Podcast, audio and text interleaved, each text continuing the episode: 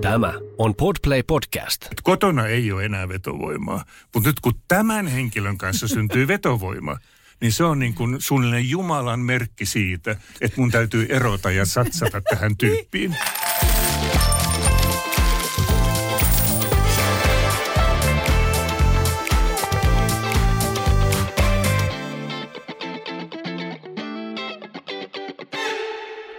Bisneksen pehmeä puoli on ajatuksia herättävä, sielukas ja viihdyttävä työelämäpodcast meille kaikille. Tässä podcastissa ei puhutakaan numeroista, vaan ihmisistä. Jututamme rohkeita edelläkävijöitä tutkimalla sitä, millaista menestystä syntyy, kun valjastamme voimavaraksemme koko ihmisyyden. Minä olen Anu Iisakkila. Ja minä Johanna Hautasaari. Lämpimästi tervetuloa mukaan.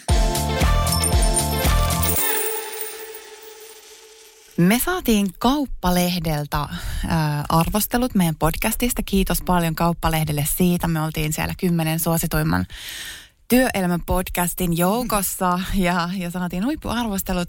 Ja Kauppalehti antoi meille siinä hyviä ideoita tuleviin kausiin, joista yksi oli äh, tällainen, että puhukaa työpaikkaromansseista.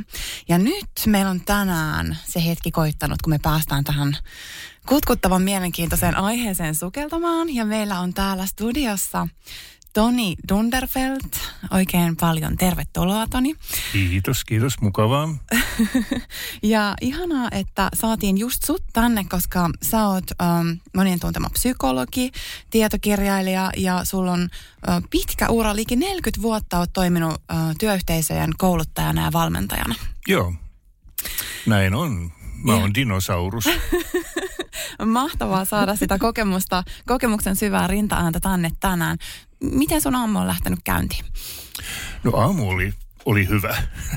eli, eli mulla on koira, tällainen bull terrieri. Mm-hmm. Ja tota, sen kanssa oltiin aamulenkillä. Ja kaikki meni hyvin, aurinko paistoi. Ja siinä mielessä ihan hyvä päivä, että että mä teen nykyään ehkä noin 50 prosenttia vähemmän kuin ennen, niin, niin nyt mä tuun tänne teidän luo ja, ja sitten hammaslääkärille. No niin. Ja se on työpäivä tehty. No niin, se kuulostaa hyvältä. Mites psykologina, pelkätkö hammaslääkäriä vai oletko saanut siihen hyvän mindsetin itse? En oikeastaan. Mä mm. käytän monta kertaa hammaslääkärikäyntiä esimerkkinä niin kuin pelon mm. hoitamisessa. Joo. Eli, eli se on tietysti hyvin luonnollista niin kuin pelätä hammaslääkäriä, sillä sehän on aika hurjaa puuhaa. Mutta kun ihmiset sitten vois katsoa, että että miten ne edelliset hammaslääkärikäynnit ovat menneet, niin yleensä ei ole tehnyt kipeätä. Hmm. Eli tässä on kaikissa tässä tunne, äh, niin kuin tunteiden ymmärtämisessä on se, että, että on olemassa esimerkiksi luonnollinen pelko ja sitten on sen päälle tulevaa kuviteltua pelkoa. Hmm. Ja, ja, ja silloin olisi hyvä, jos haluaa valmentaa itseään näissä tunneasioissa, että, että aina pysyy siinä – äh, niin kuin reaalipelossa, jos näin sanoo, eikä liiottele sitten äh, niin kuin kuvitelmilla ja voivotuksilla. Ja hammaslääkäri on aika hyvä esimerkki, sillä joskus ottaa kipeätä, mutta ei niin monta kertaa kuin luulee. Mm. Hyvät mittasuhteet saatiin tässä. Kyllä. Joo, mutta hei mennään tässä nyt heti alkuun itse asiaan. Niin nyt ei puhuttu siis hammaslääkärijutuista tänään. niin, no ei, tämä meni kyllä hyvin, koska mä juuri juttelin erään ihmisen kanssa, joka ei ole yli kymmenen vuoteen käynyt hammaslääkäristä, koska häntä pelottaa niin paljon. Niin mä veikkaan, niin. että tämä koskee aika montaa ihmistä tämä, Joo. tämä hammaslääkäripelko. Niin tämä oli hyvä, hyvä muistuttaa, että vähän realismia peli, eikä lähde lietsomaan sitä pelkoa. Niin, ja jos haluaa tosiaan tunnetietoisuuttaan harjoitella, niin, niin tällaiset asiat pitää ottaa huomioon. Kyllä, joo. Joo, ei puhuta hammaslääkäristä. Me puhutaan rakkaudesta ja romanssista. ehkä jotain mm. pohtimista. Mä luulen kanssa, kyllä. No niin. Miten sinä olet psykologina? Onko sulla jotakin tuntumaa? Varmasti on tämmöinen työpaikkaromanssi. Kuinka yleistä se on, että ihastuu työpaikalla työkaverinsa? No mähän on kirjoittanut siitä joissakin kirjoissa, niin on tällainen kirja kuin Konttorikemia. Okei. Okay. Oh. Seitsemän avainta hyvään yhteistyöhön työpaikalla. Mm. Ja, ja siinä mä sitten kävin läpi vähän näitä tutkimuksia, työpaikkaromansitutkimuksia, joita ei mm. ole kovin paljon tehty. Joo. Mutta, mutta se yleinen konsensus on se, että, että, että yli puolet ihmisistä tykkää, että työpaikoilla voi olla tällaista kevyttä flirttiä. Ja, ja ei ole tarkkoja lukuja, miten, mi, miten moni ihminen on sitten vienyt sitä flirttiä niin kuin eteenpäin. Mutta yleensä niin kuin konsensus on, että jotain siinä 50-60 prosenttia ihmistä tykkää, että, että sellainen mukava, lämminhenkinen flirtti on ihan ok. Mm. Ja sitten ehkä 20-30 prosenttia ihmisistä tykkää, että sekin on liikaa. Eli suurin osa? Joo, suurin hmm. osa. Se, se mua ikään kuin vähän niin kuin hämmästytti, sillä tietyllä tavallahan me halutaan antaa ymmärtää, että työpaikoilla vaan tehdään töitä ja, ja keskustelut ovat niin kuin asiallisia ja keskittyvät strategian toteuttamiseen ja kaikkea tällaista. Mutta tietysti psykologina pitää sanoa, että se nyt on täyttä huuhaata, että ihmiset haluaa niin kuin tiedetään nykypäivänä, niin kuin viihtyä töissä, tehdä merkityksellistä työtä ja sitten tämä kuuluisa lause, että saada olla oma itsensä. Hmm. Niinpä. Et hmm. paljon esiintyy, joo. To, to, tosi paljon esiintyy, mutta nyt sitten tietysti on kysymys, että mikä on työpaikkaromanssi. Niin. Miten se määritellään? Et miten se määritellään, että onko katse jo liikaa, Joo. tai onko se kosketus tai, tai mitä, mitä tahansa. Mm. Niin näissä kirjoissa niin mulla on tällainen kahdeksan vaiheinen prosessi, miten Okei. se romanssi etenee. etenee. No, voidaan mennä siihen hetken päästä. Mennään ihmeessä, toi kuulostaa mielenkiintoista. Vielä muista asioista, mutta... Joo, kuulostaa, hei ehdottomasti käydään tuo läpi ja Joo. hyvä, että sitä on edes vähän tutkittu, mm. koska musta tuntuu myös, että tämä on tämmöinen niin kuin, tämä on ehkä vähän tapu. Tästä ei ehkä keskustella ja sitä kuitenkin esiintyy noinkin paljon. Mm. Niin työpaikallahan me usein helposti otetaan sellainen asiantuntijarooli. Joo. Ja sitten siinä taas se, että kuitenkin me ollaan tuntevia ihmisiä ja siellä saattaa kaikenlaisia ihastuksia ja ajatuksia liikkua, liikkua päässä siinä työpäivän aikana. Niin siinä on vähän semmoinen jännä, en mä tiedä mikä se on. Jännite, ristiriita, joku semmoinen. Joo, nimenomaan. Ja sanotaan tässä yleisessä suomalaisessa rakkauskeskustelussa, joka nyt käydään lehdissä ja, ja, ja psykologit ja psykoterapeutit antavat hyviä rakkausneuvoja ja kaikkea tällaista, niin tietynlainen tabu on tämä vetovoiman käsite. Että mm. sitä ei Suomessa kovin paljon käsitellä. Ja vetovoimalla mä siis tarkoitan sellaista – niin kuin, ei tarvitse edes olla erottista kiinnostusta, mutta kuitenkin niin kuin sellaista niin kuin magneettista, vähän kuplivaa kiinnostusta niin kuin toista ihmistä kohtaan, mm. joka on siis sanatonta viestintää. Mm. Ja se ei missään nimessä ole niin kuin vielä ikään kuin pettämistä tai koskettelemista tai suutelemista, mutta se ei myöskään ole vaan tätä kohteliasta niin kuin keskustelua. Mm. Eli tämä vetovoiman käsite pitää ottaa keskusteluun mukaan, jotta niin kuin ymmärretään, mistä ylipäätään se on kysymys. Mm.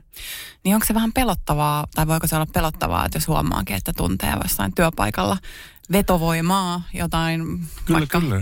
esihenkilöä kohtaan tai muuta, niin, niin, niin kuin jo, siinä... Joo, joo, joo. Joo, joo, se vetovoima on, ja, mm.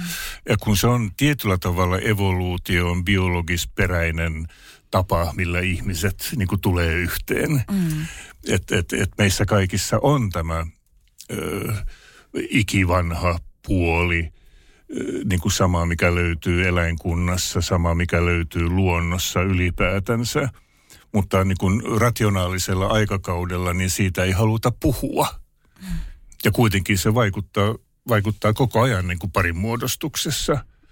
Että, että ei pelkästään tämä tämä niin kuin mukava romanttinen kukkien tuominen tai, tai kauniit puheet, vaan vetovoima nimenomaan on ikään kuin puheen ja keskustelun alapuolella toimiva, jos nyt haluaa sanoa muodikkaasti energiaa, mutta mä nyt puhun vetovoimasta. Mm. Eli se on vahvana siellä koko ajan työyhteisöissäkin, mutta et me ei vaan puhuta siitä. Joo, koko ajan, Joo. kaikkialla. Kaikkialla mm. ja, ja, ja ja, ja sitten meillä tässä mun rakkausteoriassa, jos nyt sanoo juhlallisesti, niin koko pointti on se, että, että se rakkaus ei ole vaan joku yksi iso rakkauspaketti, vaan siinä on monta eri puolta. Ja yksinkertaisimmillaan rakkaudessa on läheisyyttä, vetovoimaa ja seksuaalisuutta. Ja nämä kaikki toimii ihan omien periaatteidensa mukaan. Ja ihan aivoja, kun tutkitaan, niin ne ikään kuin toimii eri puolilla aivoja myöskin. Ja, ja, ja nämä on niin luonnollisia, inhimillisiä tuntemuksia ja tunteita. Ja, ja, ja, ja ne tulee myöskin niin työpaikalla, ty, työpaikalla esiin vääjäämättä. Pystytäänkö me mitenkään sitä hallitsemaan? Että ollaanko me nyt ihan vietävissä sitten, että Oo, tuonne no, kutsuu vetovoima? No, miten, no, miten se, se on, niin kuin, pointtihan on tiedostaminen. Kyllä. Pointti on tiedostaminen. Hmm. Ja jotta voisi tiedostaa, pitäisi yleensä olla sanoja ja termejä.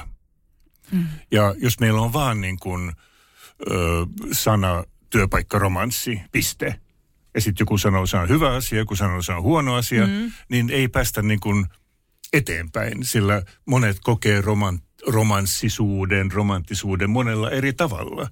Eli pitää osata kysyä, mit, mit, mitä tekijöitä siinä on. Onko siinä seksuaalisuutta, onko siinä erottisuutta, onko siinä vetovoimaa, onko siinä keskustelua, onko siinä mielikuvia, onko siellä koskettelua. Eli se rakentuu niin monesta eri asiasta.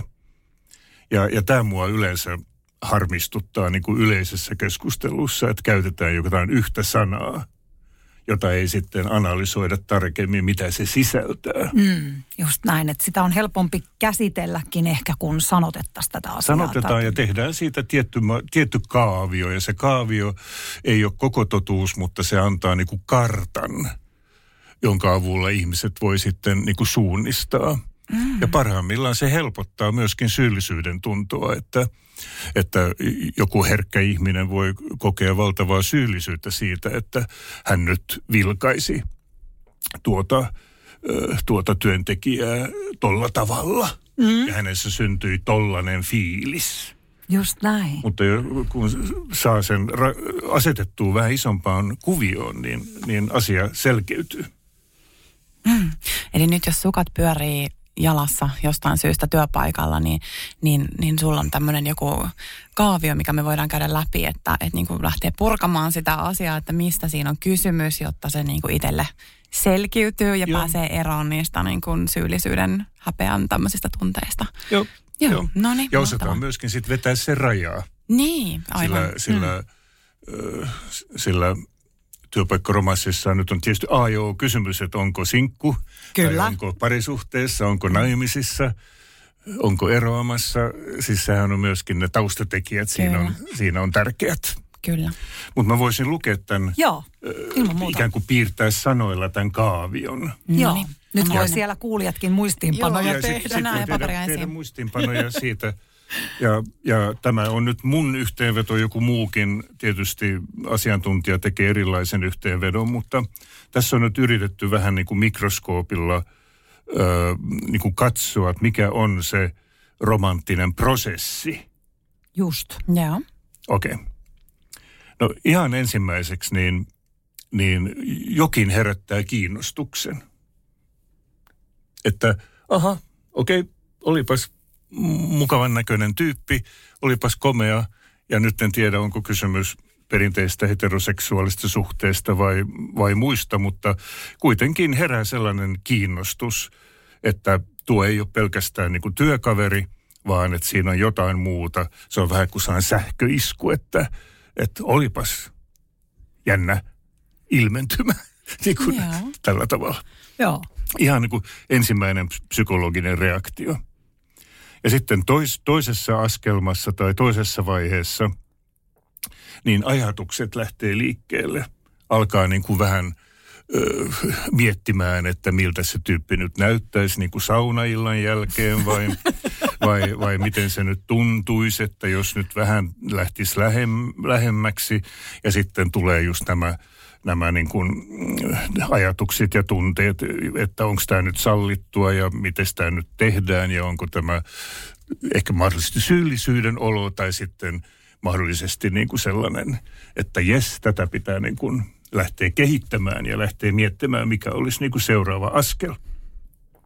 No sitten kolmas vaihe on aktiivinen yhteydenotto ja jutustelu, eli tietynlaista kevyttä flirttailua, hymyilyä, silmäpeliä – ja mahdollisesti jo lähtee tekstiviestejä, että jossa on pientä vihjailua mm. suuntaan tai toiseen ja mahdollisesti toinen vastaa siihen sitten, että no olipas hauska ja sitten laitetaan vähän erilaisia hymiöitä sinne ja mahdollisesti jotain vihanneksia, vihanneskuvia sitten. No niin, sitten, no niin, alkaa naurattaa jo. Mm, persikoita ja munakoisoja esimerkiksi. Joo, joo, joo. vähän vihanneskuvia. Ja sitten neljäs vaihe on, että, että se menee niin kuin ikään kuin vihjailevan puheen tasolle.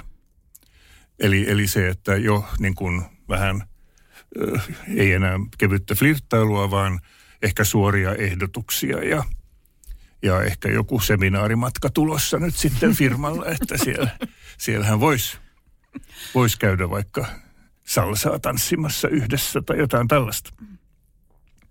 No sitten viides taso, etsiydytään lähelle kokeilevaa koskettelua, ö, intiimiä keskustelua, ö, vetovoima sen kun niin kuin yltyy ja yltyy ja tuntuu, että nyt ei tätä enää voi pysäyttää, että tässä mennään niin kuin, niin kuin koti- tai pesään asti.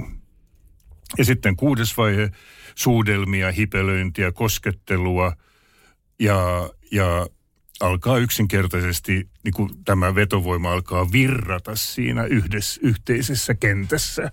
Ja se voi tapahtua, ei ehkä nyt välttämättä ihan työaikana, mutta silloin ollaan jo etsiydytty vähän baarin puolelle tai, tai, tai hotellihuoneen puolelle ja näin. Ja sitten seitsemäs vaihe, seksiä. Erilaista, eri paikoissa, eri aikoihin. Joo, saatiin kiinni. Kyllä. Joo, Näin se kuva Mit, miten, mielessä. miten, miten suoraviivaisia te haluatte olla tässä Mm, podcastissa? kyllä. Ehkä kauppalehti ei enää tykkää tästä. Hehän varmaan innostuu tästä. Kyllä. Joo, ja sitten kahdeksas vaihe, seksin jälkeinen olotila. Otetaanko vielä yhteyttä, keskustellaanko asiasta, hävetäänkö asiaa, mennäänkö hämilleen, meneekö elämä sekaisin, kaikki nämä jälkiprosessoinnit. Mm. Koska kyllähän siihen varmasti liittyy melkoisia tunnetiloja ja prosesseja, mitä aivoissa tapahtuu, kun tommonen tilanne saattaa tulla yllättäenkin. Dopamiinit virtaa. Dopamiinit virtaa. Joo. Niin, ja kyllähän noihin ihmissuhdekiemuroihin aika paljon sitä energiaa ja aikaa sitten tuppaa menemään, niin kuin, että sitä ei Joo. välttämättä sitten siihen työhönkään oikein malta enää keskittyä. Joo. Ja mitä ote, otetaanko sellainen tilanne, että molemmat on sinkkuja? Mm. Tai otetaanko sellainen tilanne, että joku on varattu tai molemmat on naimisissa tai miten haluatte edetä sitten? Sillä nyt Niin. tämän, niin kuin, tämä on tällainen kaavio, vähän mm. ehkä suorapuheinen jossain kohtaa, mutta hyvin realistinen kaavio. Tätä on kyllä. tapahtunut niin kuin tuhansia miljoonia kertoja. Mm. Ja nyt sitten on kysymys, että mihin vedetään ikään kuin raja. Että et mikä, mikä on se tietoisuuden taso, missä mun tietoisuus pitäisi niin kuin herätä. No jos mietitään, että on, on varattu, Joo, eikä halua pettää, mutta silti ihastuu. ihastuu. Niin missä vaiheessa, aika aikaisessa vaiheessa Joo. pitäisi laittaa, ja mitä silloin kuuluisi tehdä? Joo. Ja silloin on kysymys tietysti vähän niin kuin moraalista ja, mm. ja miten puritaaninen ja miten, mi, mi, miten sillä tavalla itse ajatellut elämän. Mutta sanotaan se raja mun mielestä kulkee kakkosen ja kolmosen välillä. Mikäs Eli ykkönen oli se, että herää ihan vaan pelkkä Se se, sähköisku, kiinnostuksen joo. sähköisku. Kakkonen on se, että Ajatukset. alkaa kehitellä päässään erilaisia mm. skenaarioita ja tunteet niin kuin yltyy. Ja kolmonen on sitten se aktiivinen yhteydenotto, mm. jossa ei vielä suoraan ehdotella, mutta tietyllä flirt- flirttailevilla toiminnoilla lähdetään niin kuin eteenpäin. Mm. Niin mun mielestä se kulkee kakkosen ja kolmosen välillä. Kyllä. Mutta myönnettäköön, mä oon vähän, en ole mitenkään puritaani eikä näin, mutta, mutta kun tietää, mitä kaikenlaista sekaannusta sel, niin kuin seuraa siitä, että lähdetään varattuna niin kuin nimenomaan työkaverin kanssa mm. tekemään kaikenlaista, niin ikään kuin tämä tiedostamisen raja kulkisi kakkos-kolmos välillä. Sillä mä oon sitä mieltä, että me vääjäämättä luodaan mielikuvia ja tuntemuksia monesta ihmisestä niin kuin tällaisessa romanttisessa mielessä. Mm. Että vaikka meillä on hyvin syvällinen yhteys jonkin ihmiseen, ollaan naimisissa ja perhettä ja lapsia ja omistuksia ja näin, niin se ei estä tämän niin kuin biologisen, mm. biologisesti koodatun kiinnostuksen ilmenemistä.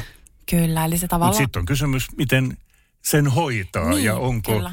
tehnyt itselleen selväksi, että, että maailmassa on paljon mukavia, romanttisesti kiinnostavia ihmisiä, mutta olen nyt sitoutunut tähän suhteeseen, tähän perheeseen. Mm.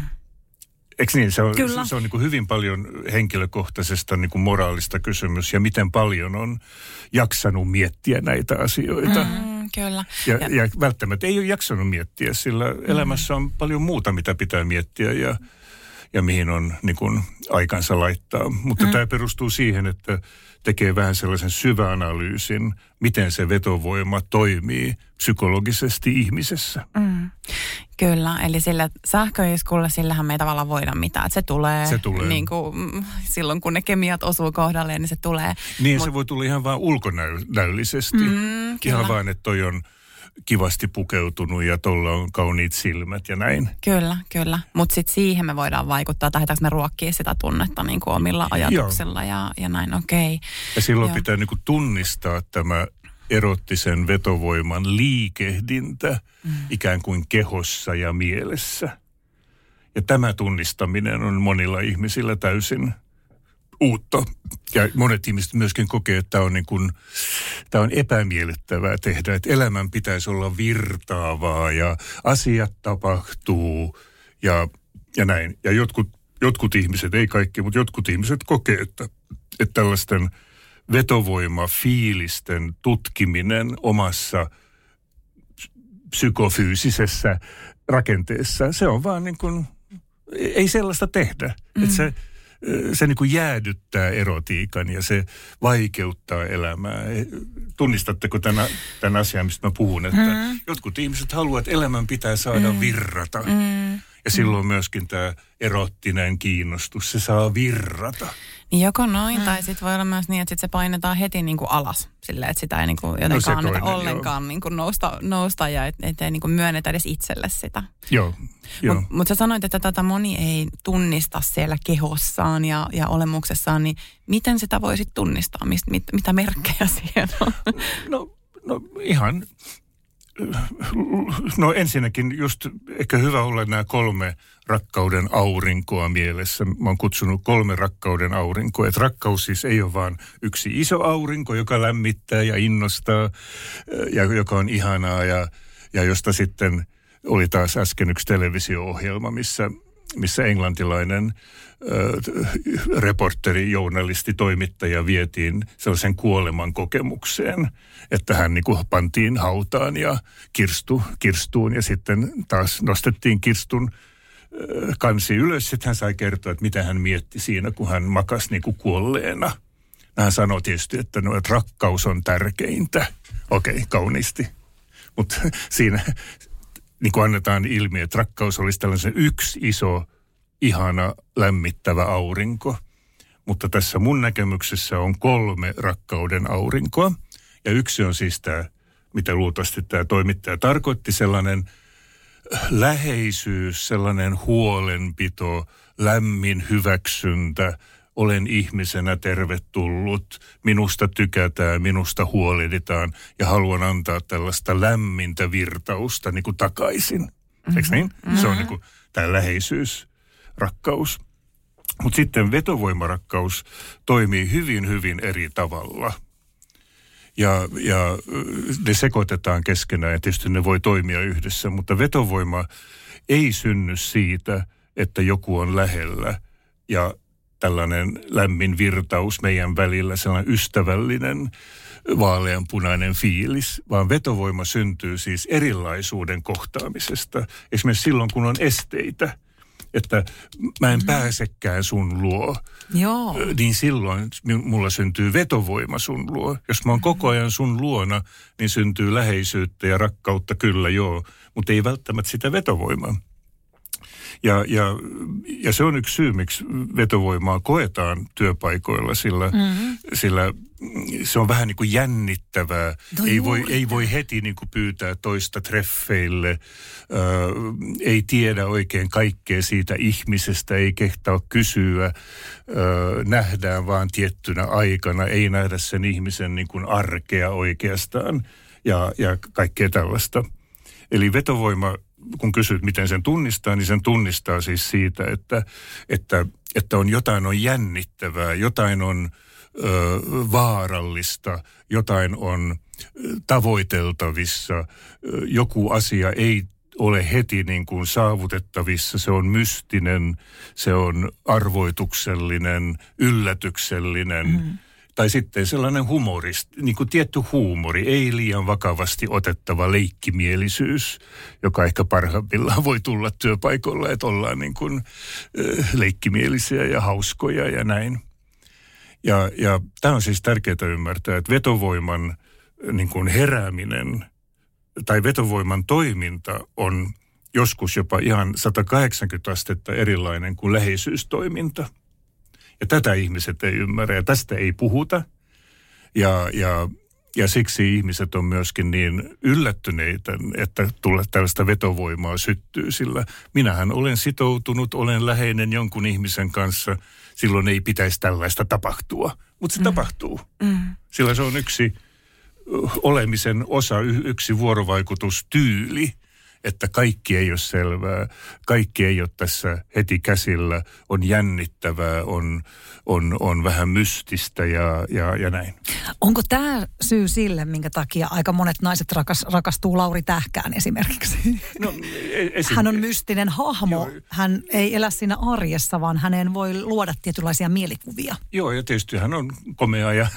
ja niin, tai ylipäätään ja, artisteihin. Ja, ja, ja menestynyt, mutta, mm. mutta juuri se, että että, että hän on niin kuin kaukana. Mm, just hän on niin kuin kaukana, hän on, ja toki että hän on niin kuin menestynyt ja hän on kuitenkin niin kuin suht hyvän näköinen ja, ja, ja näin.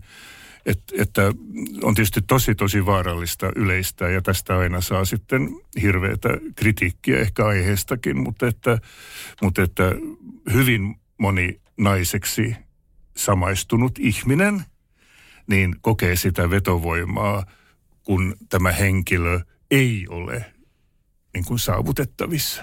Mm, että kun tämä henkilö on niin kuin unelmien kohde ja, ja, ja, ja, ja, ja, ja, ja tällainen vähän niin kuin arvoituksellinen ja näin. Tämä tietysti näkyy tuhansissa romanttisissa kirjoissa ja Kyllä. lähes kaikissa Hollywood-elokuvissa, niin, niin se pitää tapahtua se ero – näiden tämän pariskunnan välillä. Ensin he kohtaavat ja tykästyvät toisiinsa ja sitten se toinen pitää matkustaa pois, mm. jotta se toinen pääsisi vetovoimaisesti niin kuin juoksemaan sen perään. Mm.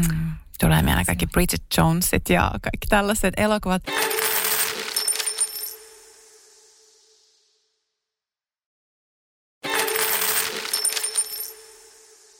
Liittyykö tämä jotenkin myös näihin kiintymyssuhdemalleihin, että minkälainen kiintymyssuhde on lapsena ollut, niin voiko se selittää sitä, että... Se voi liittyä, mutta vähän samalla tavalla kuin joululahja ja joulupaketti liittyy toisiinsa. Mm-hmm. Okay. Eli mä en ole kovin paljon tämän kiintymyssuhdemallin kannattaja. Sitä on minun mielestä ehdottomasti yli mainostettu ja markkinoitu. Toki se on yksi tekijä siinä. Mm. Mutta jos kaikki vedetään sinne lapsuuteen, niin, niin silloin mun mielestä ei ymmärretä, miten ihmisen persoonallisuus toimii ja miten, mitä ihminen niin kuin on. Meillä on niin sanottu kasvatettu minä, eli lapsuudessa me opimme erilaisia malleja, miten toimia ja ollaanko saatu hyväksyntää ja rakkautta ja millä tavalla joo. Se on tässä kasvatetussa minässä. Mutta sitten ihmisellä on niin sanottu ydinminä tai autenttinen minä – joka on ihmisen niin kuin varsinainen identiteetti. Ja, ja se ei niin kuin käy päinsä, että me sanomme, että meidän identiteetti rakentuu oppimisen kautta. Mm. Ei oppimisen kautta rakentuu meidän niin kuin opitut mallit. Mutta sitten ihmisen identiteetissä on ikiaikaisia käyttäytymismalleja ja tarpeita, jotka eivät ole riippuvaisia oppimisesta – vaan se oppiminen voi sitten muokata niitä malleja. Mm. Tätä jos mä tarkoitan, ja. että se itse lahja on eri asia kuin se kaunis paperi, miss, mi, mi, mi, missä se asia tulee. Ja yksi asia on nyt vaan, se on nyt vaan nöyrästi myönnettävä, että parisuhteet, rakkaus, seksuaalisuus on näitä ikiaikoisia asioita, jotka ei ole täysin määriteltävissä niin kuin oppimisen kautta. Mm.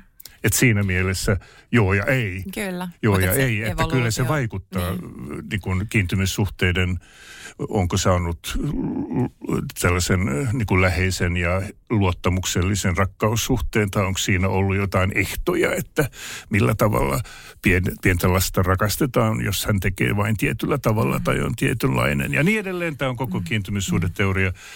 Mutta että me puhutaan nyt ns. vähän niin kuin syvemmistä asioista, eli, eli ne vetovoima ö, tavat, jotka ovat syntyneet vuosituhansien ihmiskunnan kehityksen aikana, niin saatko kiinni, mitä mä Saan tarkoitan? kiinni, joo. Että- Mä ehkä mä kysyin lähinnä sen takia, että, että mullakin vaikka ystäväpiirissä, kaverin puolesta kyselen, Joo. niin tota, on semmoisia... Ai sä teet sitäkin ohjelmaa, joo.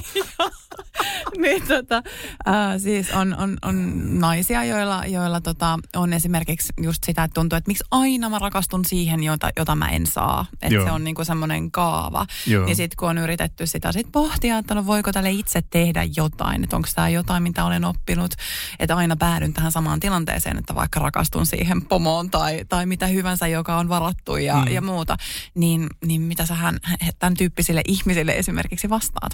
No, jos hän saa apua siitä kiintymyssuhdeteoriasta, joo, joo. Siinä on vaan monen vuoden terapia edessä, että good luck. Mutta että, että, että just tämä, että, että, että, että pa- parisuhteet läpi historia, niissä on ollut eri merkitys kuin vain se, mitä ajattelemme tällaisena läheisyysrakkautena. Vaan siinä on ollut vääjäämättä, että korkean statuksen omaava mies on kiinnostava monella tavalla – niin kuin perinteiselle naiselle, jos puhutaan naismiesdynamiikasta. Ja se, että tämä korkeastatuksinen mies pystyy antamaan naiselle tietyllä tavalla turhaa ja tu- turvaa ja tota, ö, niin kuin elämään tarvittavia ö, asioita, kuten, kuten talot ja, ja, ja rahat ja menestykset ja kaikkea tällaista, että se vaikuttaa vielä meis, meidän niin kuin parisuuden muodostumisessa. Mutta sitten ö, toinen malli, minkä mä oon sitten luonut, löytyy minun kirjoistani, voi katsoa. Mm. Tai sitten kuulija voi katsella niitä mun YouTube-videoita. Löytyy YouTubesta mun nimen alla, missä mä oon yrittänyt niin kuin tiivistää näitä kirjallisia tuotteita. Niin, niin sitten tämä toinen malli on tällainen evoluutionäärinen parisuhdemalli, jossa mä puhun ykkösvaiheesta, kakkosvaiheesta ja kolmosvaiheesta jotta nyt tekisi asian taas yksinkertaiseksi. Elämä on taas monimutkaisempaa kuin nämä mallit. Mutta siis ykkösvaihe on tämä kymmeniä tuhansia vuosia kestänyt pari, perinteinen parisuhdemalli, missä mies antaa suojan ja tuo nämä elämään tarvittavat perusasiat ja nainen ö, luo tämän kodin ja liikkuu siellä kodin ympäristössä siinä keräilykassineensa ja, ja hoitaa niin kuin puutarhaa ja, ja tuo yrttejä ja marjoja ja kaikkea tällaista. Ja hoitaa lapsia siellä kotona ja näin. Eikö niin se on se perinteinen, jossa on monta eri versiota. Myöskin niin kuin hyvin negatiivinen versio, missä mies sitten käyttää naista hyväksi ja alistaa. Mutta se ei välttämättä ole sen ensimmäisen mallin niin kuin perusrakenne, mm. vaan se perusrakenne on molemmille sopiva tilanne, missä mies on enemmän kodin ulkopuolella, tulee kotiin huilaamaan ja nainen on kotona ja, ja hoitaa kotia. Ymmärrätte tämän? Mm. Mutta mut se helposti karkaa tällaiseksi patriarkaaliseksi alistussuhteeksi.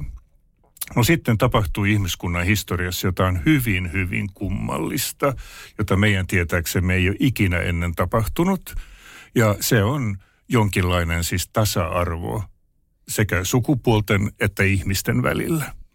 Ja se alkaa joskus 1800-luvulla lä- länsimaissa ja jossain päin maailmaa sitä ei ole vielä edes tapahtunut, niin kuin tiedetään. Mm. Ja sitten siirrytään hiljalleen tähän kakkos, parisuhteen kakkosvaiheeseen, jossa on tarkoitus, että molemmilla on ö, mahdollisuus käydä töissä tai olla kotona. Molemmilla on mahdollisuus ansaita rahaa. Molempien arvo on yhtä suuri, eikö niin? Mm. Kotityöt jaetaan 50-50 ja näin. Ja se vakiintui, ö, s- mit, mitä sanoisitte, 1970-80-luvulla Suomessa. Mm-hmm. Että esimerkiksi mä oon 55 syntynyt, niin mun vanhemmat eivät eläneet vielä tasa-arvoisessa parisuuden mallissa. Mm. Sillä se oli perinteinen malli. Ja, Et siitä ei ole kovin kauaa. Joo, ja mm, sitten miettii. äiti mm. murtautui siitä ulos ja hän oli, hän erosi sitten isästä 74 suunnilleen, 1974. Ja hän oli niitä ensimmäisiä naisia, jotka A. eros omasta aloitteestaan Suomessa ja B. Läht, muutti omilleen ja jätti lapset isälle. Wow. Okei. Okay. No niin. Eikä tavannut lapsia kovin paljon. Oho. Joo. Vaan hän lähti tekemään omaa uraa 70-luvun mm. keskivaiheilla. Joo.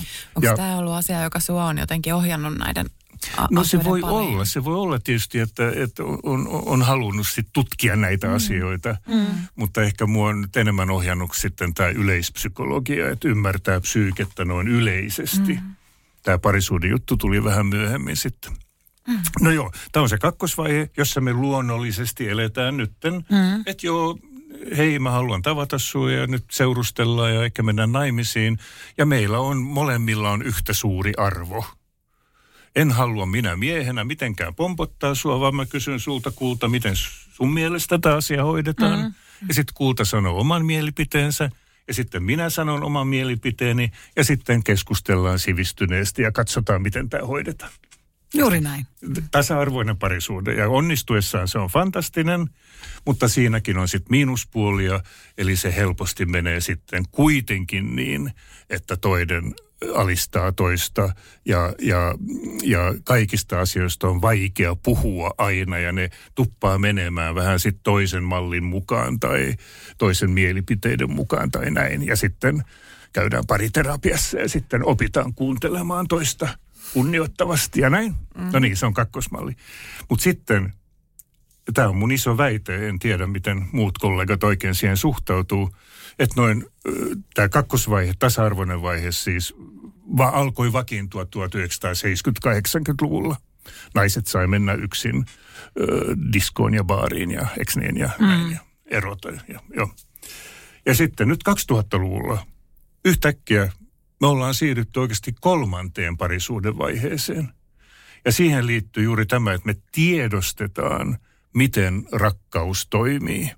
Ja me halutaan ymmärtää, miten rakkaus toimii. Vielä kakkosvaiheessa eletään vähän niin kuin rakkauden siivittämänä ja yhteiskunnan normien mukaan, että pitää olla lainaa ja pitää olla kaksi autoa ja pitää olla oma kotitalo ja näin. Kolmosvaiheessa arvioidaan kaikki rakkauden perusteet uusiksi.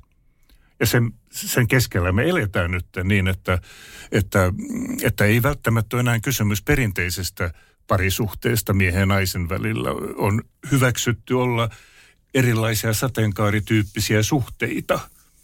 Ja ja niillä on tietysti tällainen poliittinen, sosiaalinen merkitys, että koko yhteiskunnan rakenne muuttuu, uskonnon rakenne muuttuu, papit pitää miettiä, ketä siunataan ja pitää miettiä sosiologisesti, mitä on perhe ja niin edelleen ja niin edelleen. Mm. Mutta jos katsotaan psykologisesti, niin mä sanon, että tämä uusi, oikeastaan 2000-luvun vaihteessa tullut vaihe on se, että ihmiset haluaa tutkia, mitä rakkaus on. Ja silloin tutkitaan, mitä se on – mitä on tämä läheisyys, mitä on se, kun ollaan avoimia toisille ja täysin rehellisiä ja näin. Ja mitä on vetovoima, mikä on tämä voima, joka liikuttaa mun soluja ja pa- panee mun silmät loistamaan ja, ja tuntea niin kuin vetoa sinne tänne joskus, jos se on kova meno päällä. Ja sitten mitä on seksuaalisuus?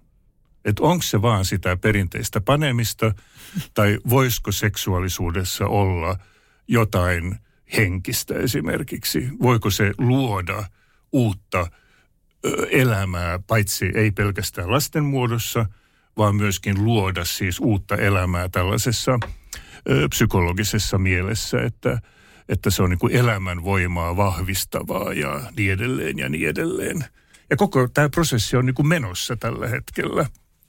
Ja siksi, jos me nyt aloitettiin työpaikkaromanseista, niin, niin yksi näkökulma on se, että, että ihmiset niin kuin sit toteuttaa siellä työpaikalla tällaisia niin kuin mielihaluja jotka ennen oli niin kiellettyjä ja ennen oli niin kuin tarkasti sidottu tiettyyn suhdemalliin.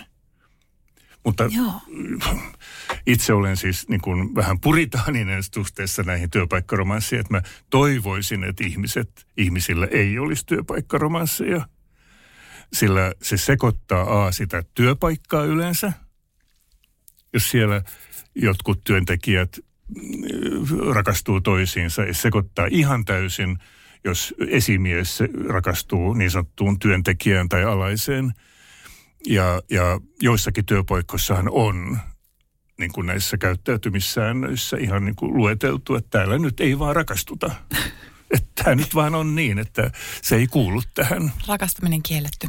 No näin, niin kuin puritaanisesti sanottu. Mutta ymmärrät, että se, siis vai, se sekoittaa niin paljon sitä työyhteisöä ja sitten se sekoit, jos molemmat ovat varattuja tai tois, toinen on perheellinen ja näin, sekoittaa niin pahasti sen perheen elämää. Sillä nyt pitkä tarina, mutta nyt mm. lopetan tähän oman osuuteni, jutellaan sitten. Mutta katsokaa, ihmisillä on se käsitys, että kun mä koen vetovoimaa toista kohtaan, niin se on sitä suurta rakkautta. Ja se voi olla, se voi olla sitä suurta ainoata, isoa rakkautta, mutta se voi olla myös, anteeksi vaan, että mä sanon, vaan vetovoimaa. Mm. Tämä on hyvä tiedostaa. Kyllä, kyllä. Tosi tärkeä. Joo. Mutta kun kaikkialla sitten niin kuin televisiosarjoissa ja romanttisissa äh, kirjo, kirjallisuudessa niin kuin ylipainotetaan nykyään sitä vetovoimaa. Mm-hmm. Kun mä olin nuori 60-70-luvulla, ei kukaan puhunut vetovoimasta. Hyvin, hyvin harva. Vaan silloin puhuttiin siitä, että ollaan rehellisiä toiselle, niin kuin vietetään kivoja iltoja yhdessä. Painost, panostettiin tähän läheisyyteen, mm-hmm. eikö niin? Mm-hmm. Siihen vaaleanpunaiseen, ihanaan läheisyysrakkauteen. Mutta jos katsotte kirjallisuutta ja elokuvia ja sarjoja, niin 2000-luvulla alkoi tulla tämä vetovoimajuttu. Mm. Ja nykyään kaikissa deittiohjelmissa mm.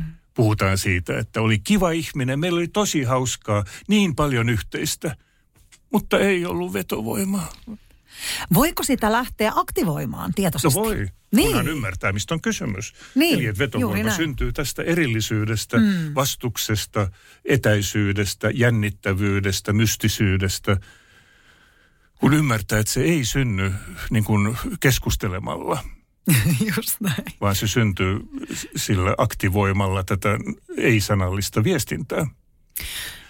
Mutta tosiaan niin kuin sanoin, lo- lopetan sitten, että, että siis yksi iso iso ongelma on siis tämä, että ihmiset luulee, että nyt sitten kun tämän henkilön kanssa, että kotona ei ole enää vetovoimaa, mutta nyt kun tämän henkilön kanssa syntyy vetovoima, niin se on niin kuin suunnilleen Jumalan merkki siitä, että mun täytyy erota ja satsata tähän tyyppiin. Tämä on varmaan semmoinen klassinen esimerkki. No, klassinen Juuri esimerkki. tämä, kyllä. Ja kun ei Joo. puhuta asioista niiden oikeilla nimillä, Mm, mm. Ei ymmärretä, että rakkauteen kuuluu muita asioita. Kyllä. Niin sitten lähdetään vetovoiman perään. Ja se voi olla tuhoisa tie. No sitä mä just yritin sanoa, että se, että se aiheuttaa niin paljon sekannusta ja hämmennystä. Ja voi tulla pettymystä myös. No katsokaa sitten, jos nyt taas puhutaan asioiden, asioilla niiden oikeilla nimillä, vaikka on vetovoima kahden ihmisen välillä, niin sitten seksuaalisuus ei välttämättä toimi. Eli seksuaalisuus on taas oma alueensa, jossa toisella voi olla sellaisia tarpeita, joita minulla ei ole. To- toinen voi haluta tiettyä seksuaalista kanssakäymistä, mikä mulla on täysin vierasta, mutta oli kyllä vetovoimaa. Eli se vetovoima ei ole seksi, vaan se on se energia, magneettinen, kupliva, kihelmöivä yhteys. No jos nyt on niin, että, että siellä kotona on jotenkin vetovoima meinannut laantua ja istutaan siellä sohvalla eikä oikein niin nappaa se puoliso siinä vieressä ja, ja sitten tuntuu sitä vetovoimaa siellä työpaikalla, niin mitä ne on ne konkreettiset asiat? Mainitsit äsken, että sitä vetovoimaa voi lähteä aktivoimaan siinä niin kuin olemassa olevassa Joo. parisuhteessa, niin mitä ne esimerkiksi konkreettisesti voisi olla? Semmoiset teot. Siis parisuhteessa. Niin, parisuhteessa. No, sellainen termi, jota käytän, on toisen kiihotuksen polun tunteminen. Eli silloin niin kuin siirrytään siitä vetovoima-alueesta kohti erottista seksuaalista aluetta. Ja nyt myöskin osoittautuu, että hyvin harva parisuhteessa oleva niin kuin tietää, mistä toinen innostuu erottisesti ja seksuaalisesti, sillä se on vielä vähän tabu.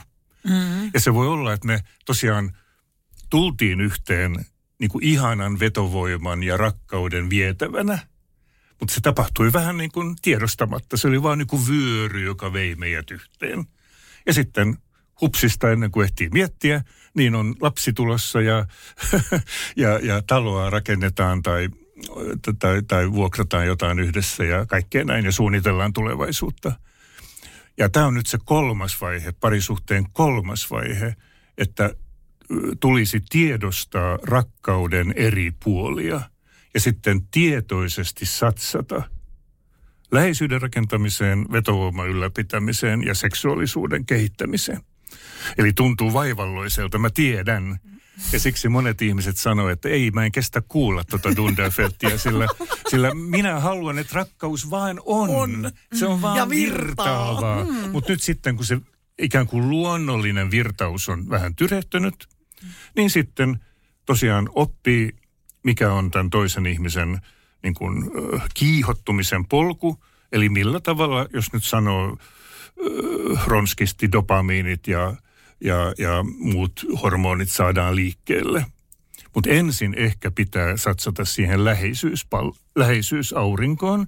Ja se tarkoittaa, että, että meillä on riittävästi äh, niin kuin luottamuksellista keskustelua siitä, mitä kaikkea elämässä nyt tapahtuu.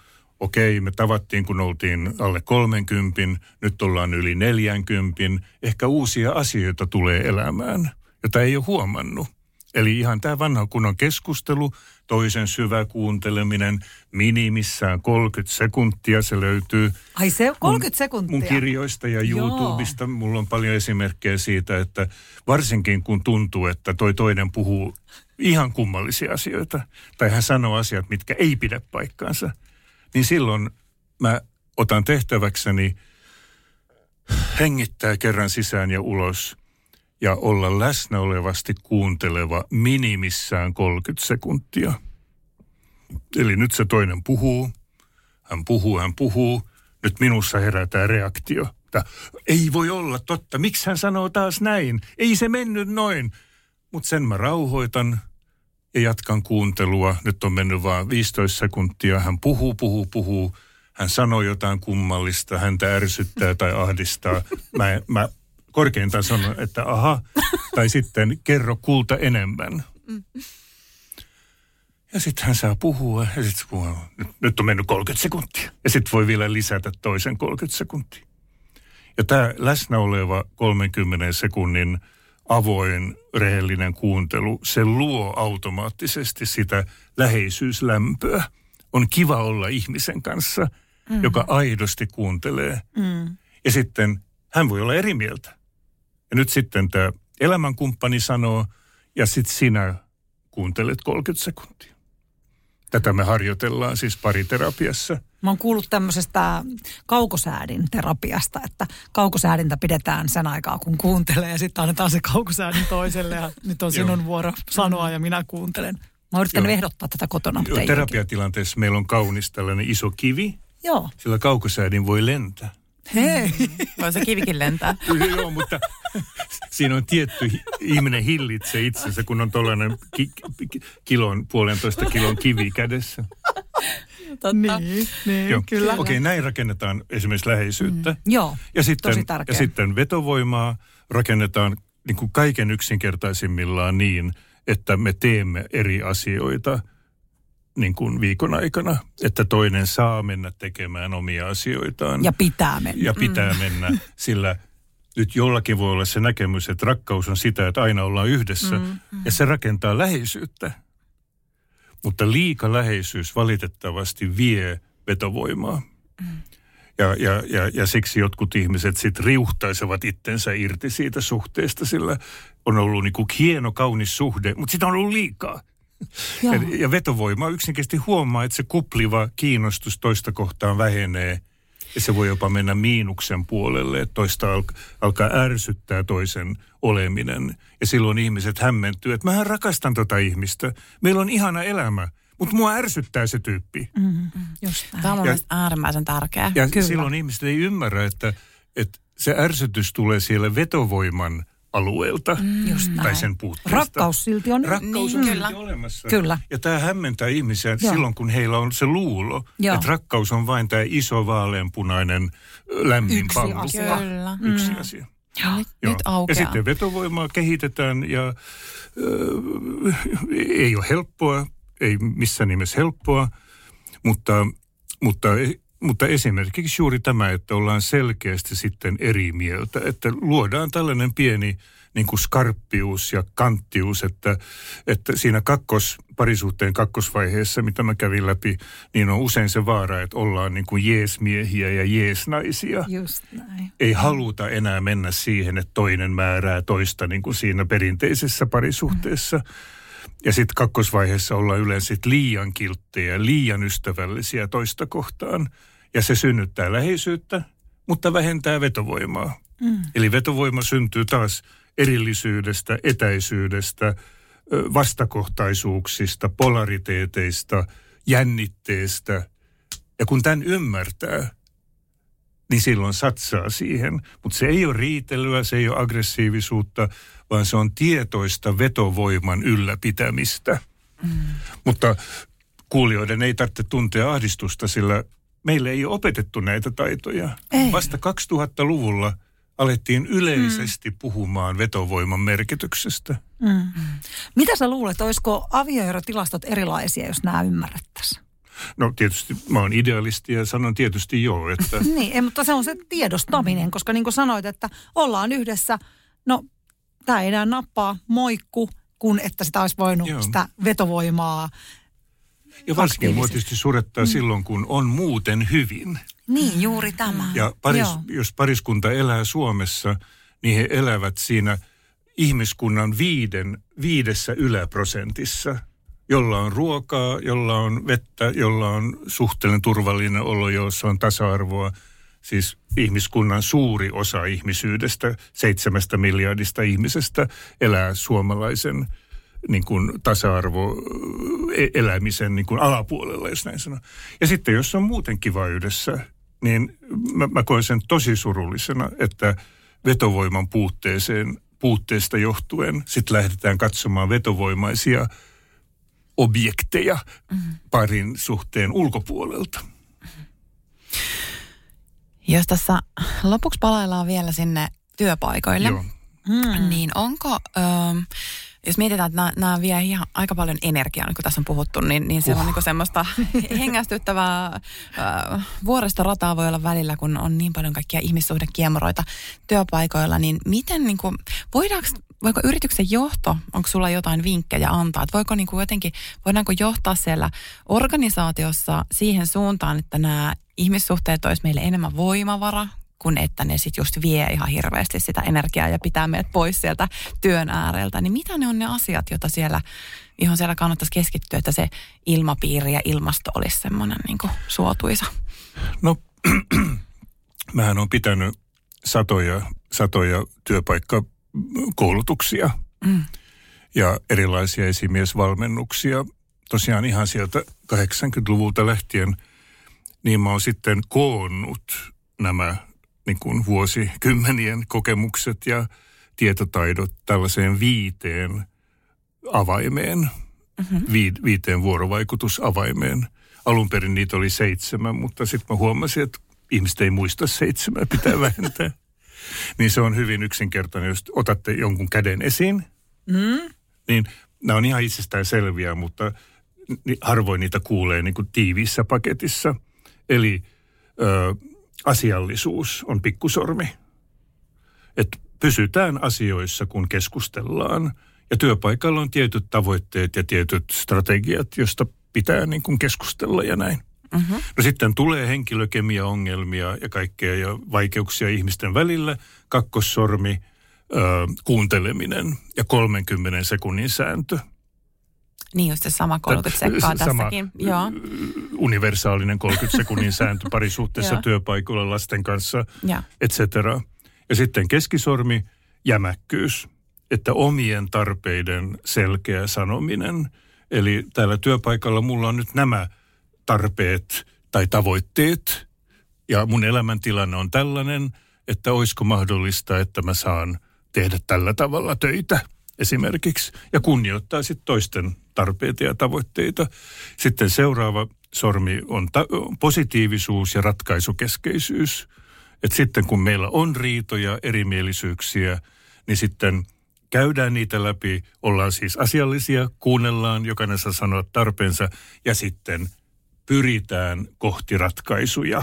Että jonkun ajan ei jäädä vellomaan niihin ongelmiin ja pyritään kohti ratkaisuja. Ja sitten peukalo, viides sormi, niin ta- tavo- yhteiset tavoitteet. Ja sitten mi- mitkä on ehkä seuraavan kuukauden tavoitteet tai seuraavan puolen vuoden tavoitteet. Eli esimerkiksi jos mulla on joku vaikea työkaveri työpaikalla, niin mä suostun katsomaan häntä nyt seuraavan kuukauden aikana eri näkökulmasta. Otan niin kuin tällaisen harjoituksen. Voi sanoa harjoituksellisuus, tavoitteellisuus, harjoituksellisuus. Näitä sitten käydään läpi työpaikkoja niin kuin, niin kuin koulutuksissa eri tavalla riippuen vähän. Jossain työpaikoissa tarvitaan enemmän kuuntelua, jossain enemmän niin kuin ihmisten to, toisen ymmärtämistä ja näin. Ja, ja sitten yleensä tehdään mun koulutuksissa sitten lopuksi sellainen niin huoneen taulu, mm-hmm. Joka voi olla tämä käsijuttu, mutta se voi olla vähän sen työpaikan oman tarpeiden mukaan.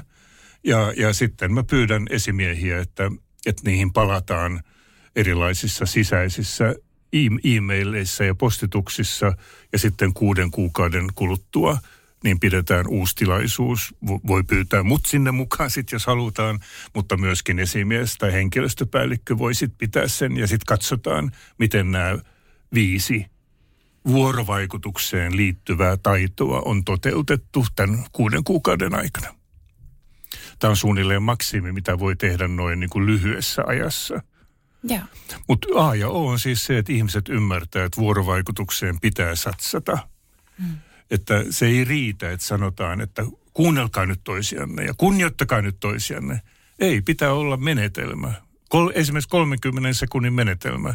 Kun on tiukka paikka ja mä koen, että meillä on jännitteitä meidän välillä, niin sitten mä voin sanoa toiselle, josta on käyty läpi, että hei, anna mulle 30 sekuntia. Onko mahdollista kesken kiireisen työpäivän, anna mulle 30 sekuntia, niin nyt mä sanon, mitkä asiat mun mielestä mua nyt rassaa. Ja näin siis edetään, että, että nykyään pitää olla menetelmiä myöskin vuorovaikutustilanteiden kehittämiseksi. Ei tosiaan riitä pelkkä juhlapuhe, että täällä kunnioitetaan kaikkia, piste. Mm, kyllä, vaan konkretian tasolle Joo. mahdollisimman Kyllä. monin hyvin työkaluin. Yes. Loistavaa. Hei, meillä on hurattanut tässä mielenkiintoisten teemojen äärellä tunnin verran, niin että meillä olisi viimeisen kysymyksen aika. Tämmöisen yhteisen kysymyksen aika. Haluaako Anu sieltä?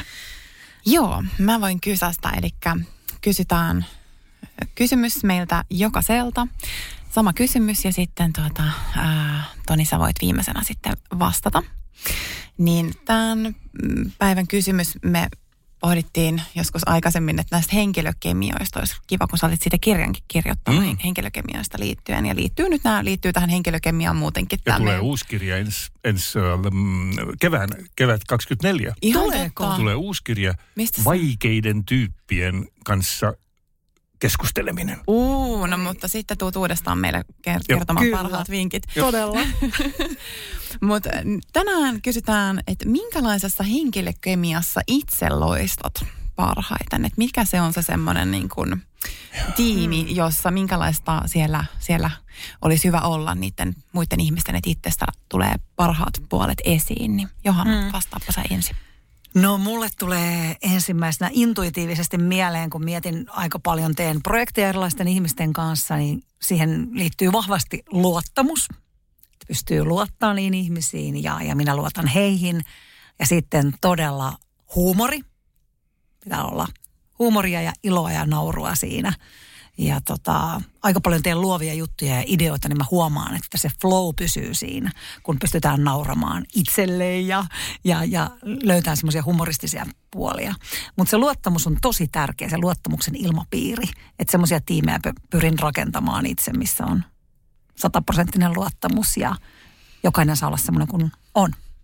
Tässä nyt yritin olla lyhyt, mitä saanut? Olitkin äärimmäisen hyvä vastaus. Komppaisin tossa kyllä, mutta sanon nyt jotain vähän muuta vielä.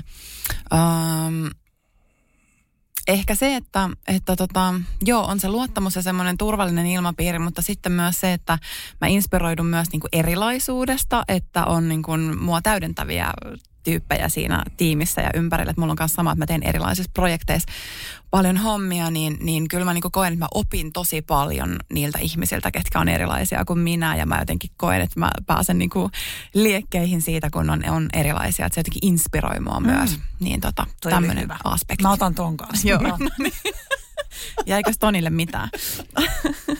no kyllä jäi ja täytyy siis sanoa, että mä oon siis sinisilmäinen idealisti – että se täytyy tähän taustaksi sanoa.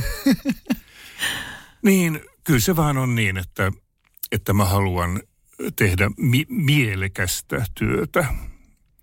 Että, että, että se, hmm. sillä pitää olla mieli. Mulla on tosi vaikea tehdä, äh, niin kuin, miten sanois, sellaista työtä, mitä mä en ymmärrä, miksi, miksi tehdään tai sitten se on niin sanottua pinnallista, että se on vain jotenkin kaavakkeiden täyttämistä tai jotain tällaista. Et, et, onneksi sitten tietysti kun on ollut yksityisyrittäjä koko elämänsä ja, ja pystynyt niin kuin ohjaamaan omaa työtä lähes sataprosenttisesti, niin sekin tausta on otettava huomioon. Mutta, mutta mä en millään voisi päivät pitkät tehdä sellaista, missä ei ole minulle tai jollekin laajemmalle yhteisölle merkitystä. Mm. Siinä pitää olla joku juju, mm. idea ja mielellään sellainen kehityksellinen, että, että, että niin kuin mennään eteenpäin tämän mm. tietyn tuotteen kanssa tai koulutuksen kanssa. Mä en missään nimessä halua pitää koulutuksia, jotka vaan niin kuin toistaa sitä, mitä kaikissa kirjoissa jo lukee vaan se pitää mennä niin kuin eteenpäin. Mm. Mm. Pitää tapahtua muutosta. Ja... Joo. Joo, ja näin näyttää tapahtuvan sulla. Uutta kirjaa tulee ja, ja ihan mieletön tuotanto mm. siinä alla, niin odotamme innolla, innolla sitten, mitä sieltä ensi keväänä tulee. Mutta hei, lämmin kiitos, kun pääsit meidän studioon. Oli ihan mahtava tunti sun kanssa. Kiitos. Kiitos. Hienoa, kiitos. Kiitos Toni Dunderfelt. Bisneksen pehmeä puoli podcastin seuraavassa jaksossa mitä paremmin pystyy katsoa omaan pimeyteensä, niin sen suurempi valokin on tarjolla. Mä vähän ajattelen niin. Mm. Että et on ollut myös sellaisia hetkiä ja menetyksiä, jotka on niin kun, naulannut sitä elämää eteenpäin. Mä itse asiassa, no nyt mennään, saako mennä tosi syöveriin? Anna mennä.